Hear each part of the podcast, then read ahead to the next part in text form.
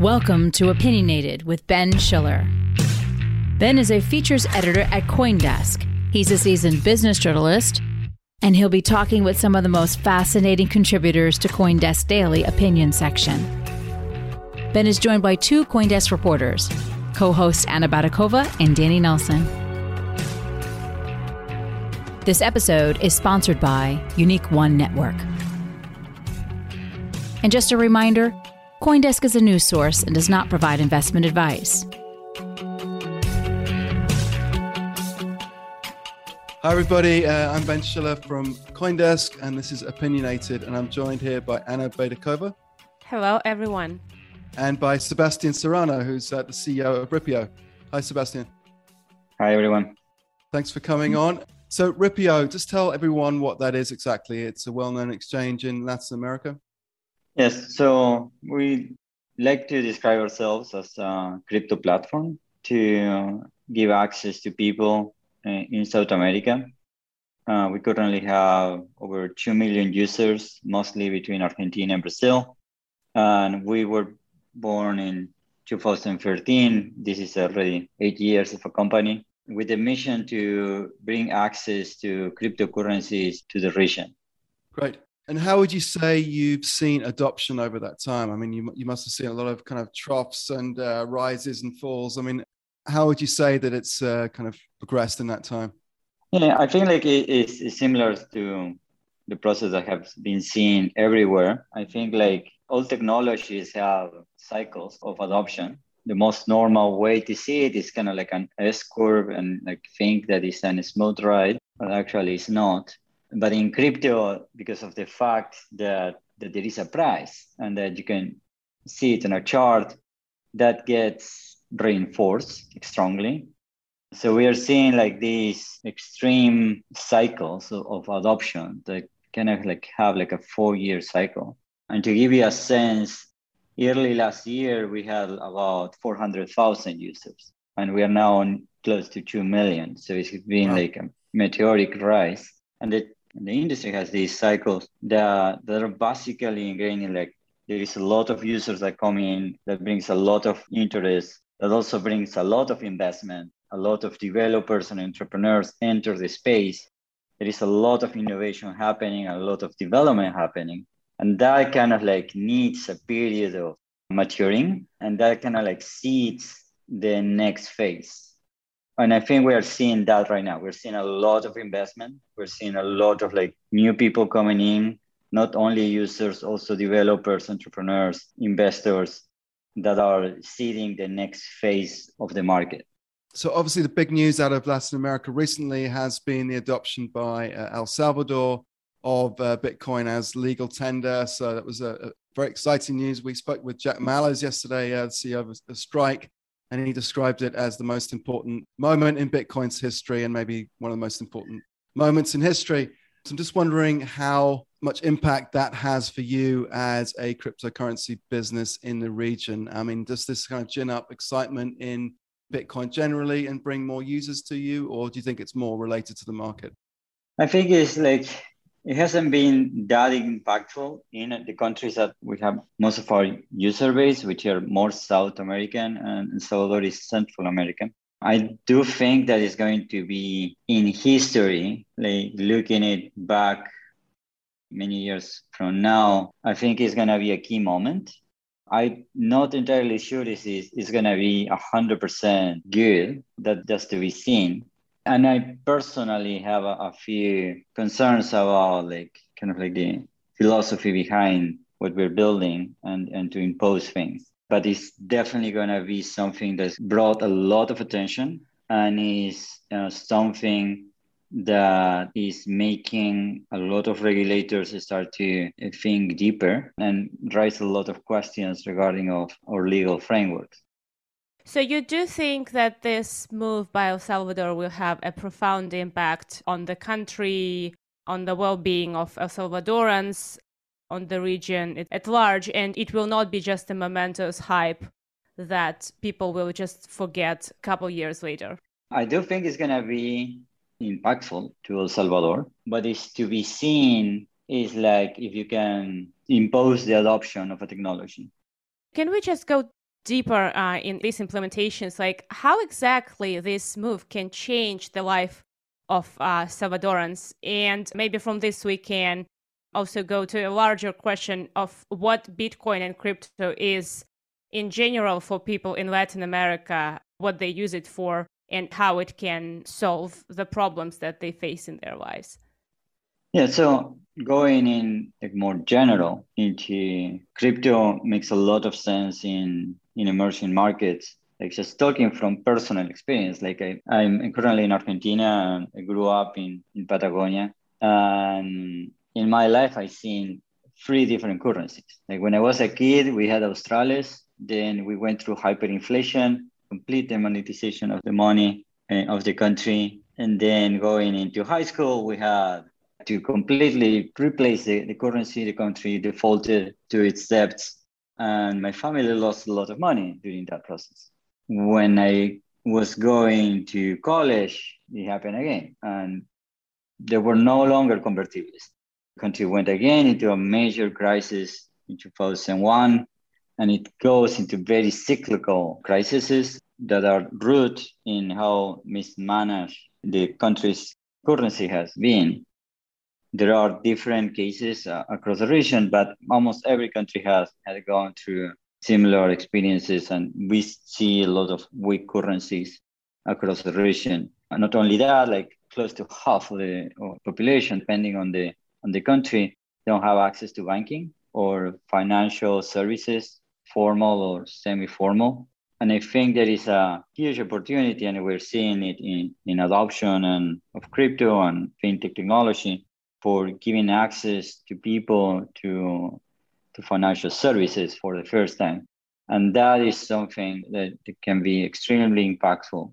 And in the case of El Salvador, a lot of the GDP is related to remittances. It depends on remittances.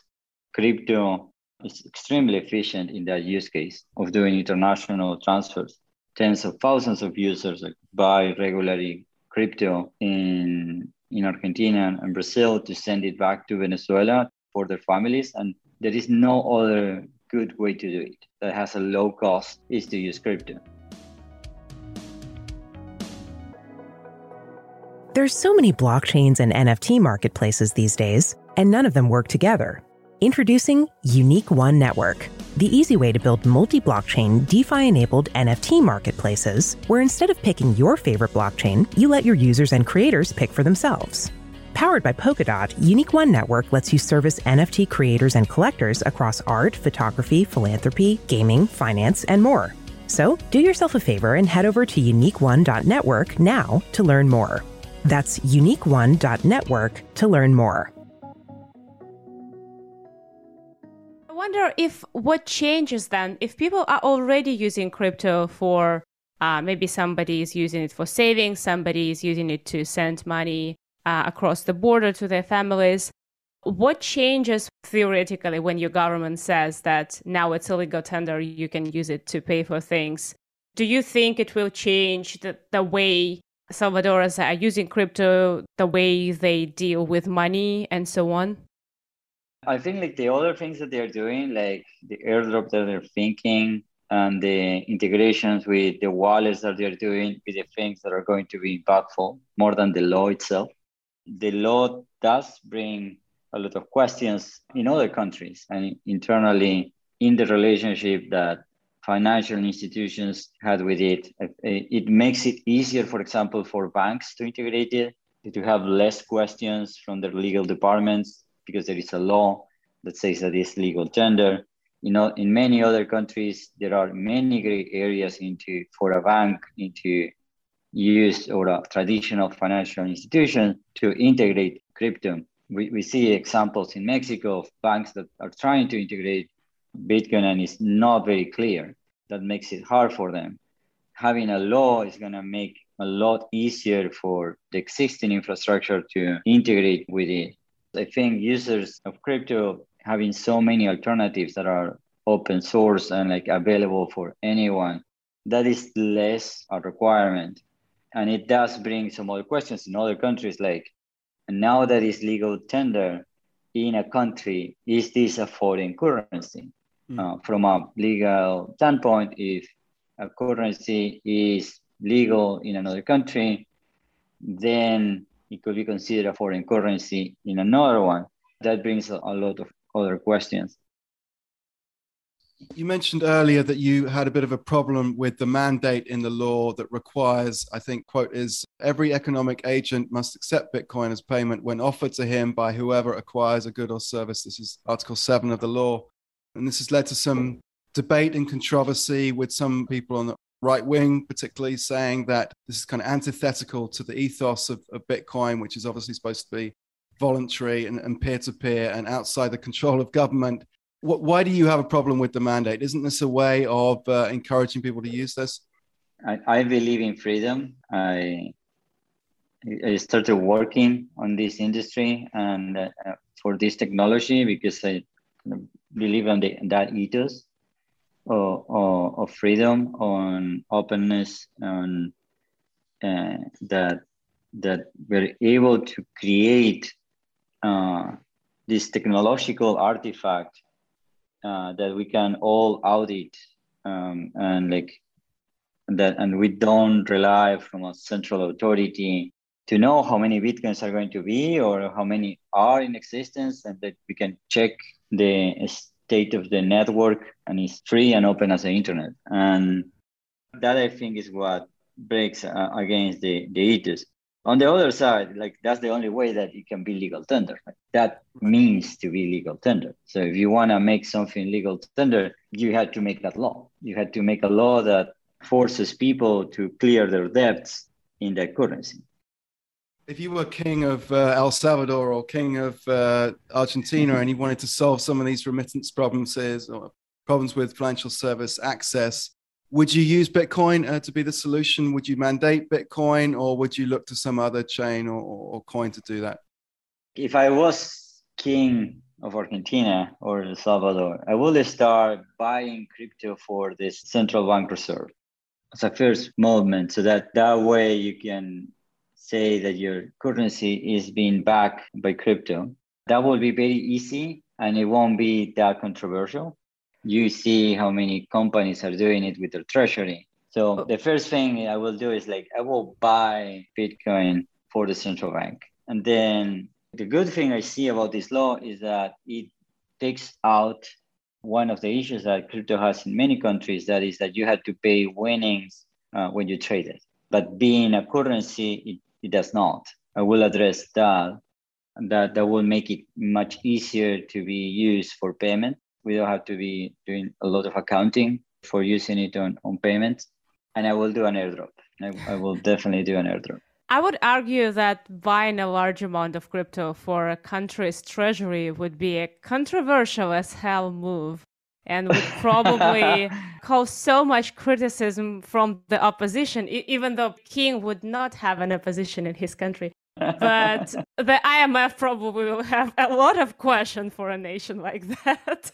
but don't nations buy other currencies uh, from other countries? I mean, China's bought half of the US national debt. Nobody thinks that's very strange. We've seen it like two largest unicorns of Argentina have already bought crypto for the treasury. Uh, you won't be the first entity buying uh, Bitcoin for your treasury. Right, but you know, the country, the private company are two very different things. The CEO is the king of the company. like we need more Michael Saylors as head of nations. So we're talking about this kind of Michael Saylor energy again when it's slightly resembling gambling probably something you can do with a private company. But when you're in charge of the economy of the entire nation you you basically are saying that buying crypto for treasuries is a kind of a, a more reliable move, a better move than you know betting on other currencies. And on the country's own economy. How does that actually help solve the problems that the Latin American nations are facing in their economies right now?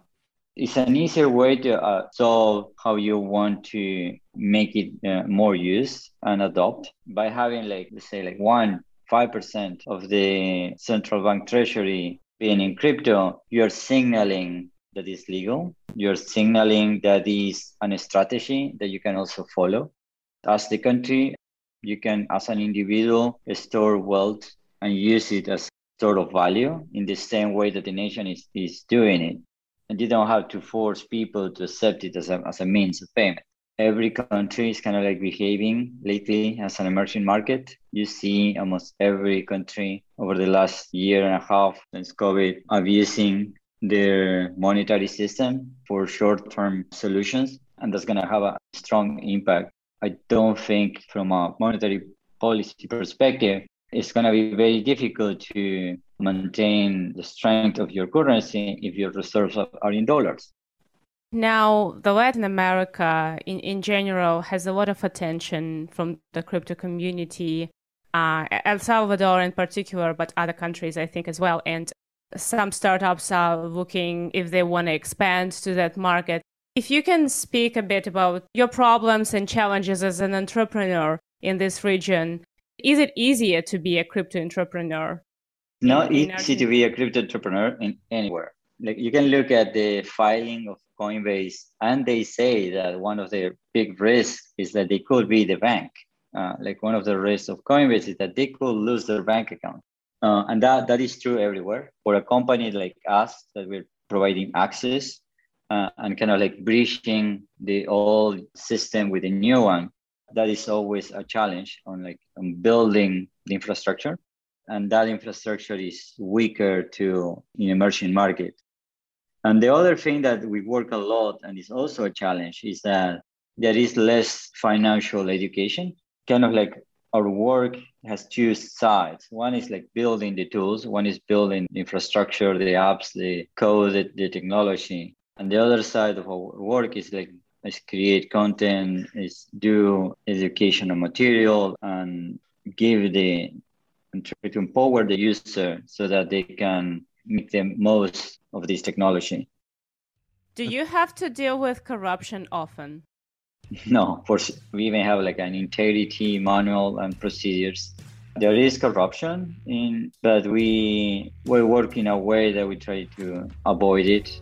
But there's definitely one of the main issues of emerging markets and South America, and I think it's one of the reasons I think this technology is gonna be uh, so impactful because there is so much lack of trust in institutions. One of the key properties of blockchains and this technology is that we can build machines that we can trust and we can create code. And I think smart contracts are beautiful for this. And what we're seeing on DAOs and systems that are open that can be audited and they are not controlled by the hardware. They're not controlled by the owners of the infrastructure. That's an extreme flip of power. Crypto flip the power. Thanks very much for coming on the show and talking about that and uh, talking about the whole region when you're uh, only in Argentina. So thanks, thanks for talking about all that and all the macro stuff. It's going to be fascinating to watch your business and how it all develops in Argentina and generally. Thanks very much. Thank you for having me. It's been a pleasure. Thank you, Sebastian. Hi, this has been Opinionated, and thanks for listening in, and we'll see you next time.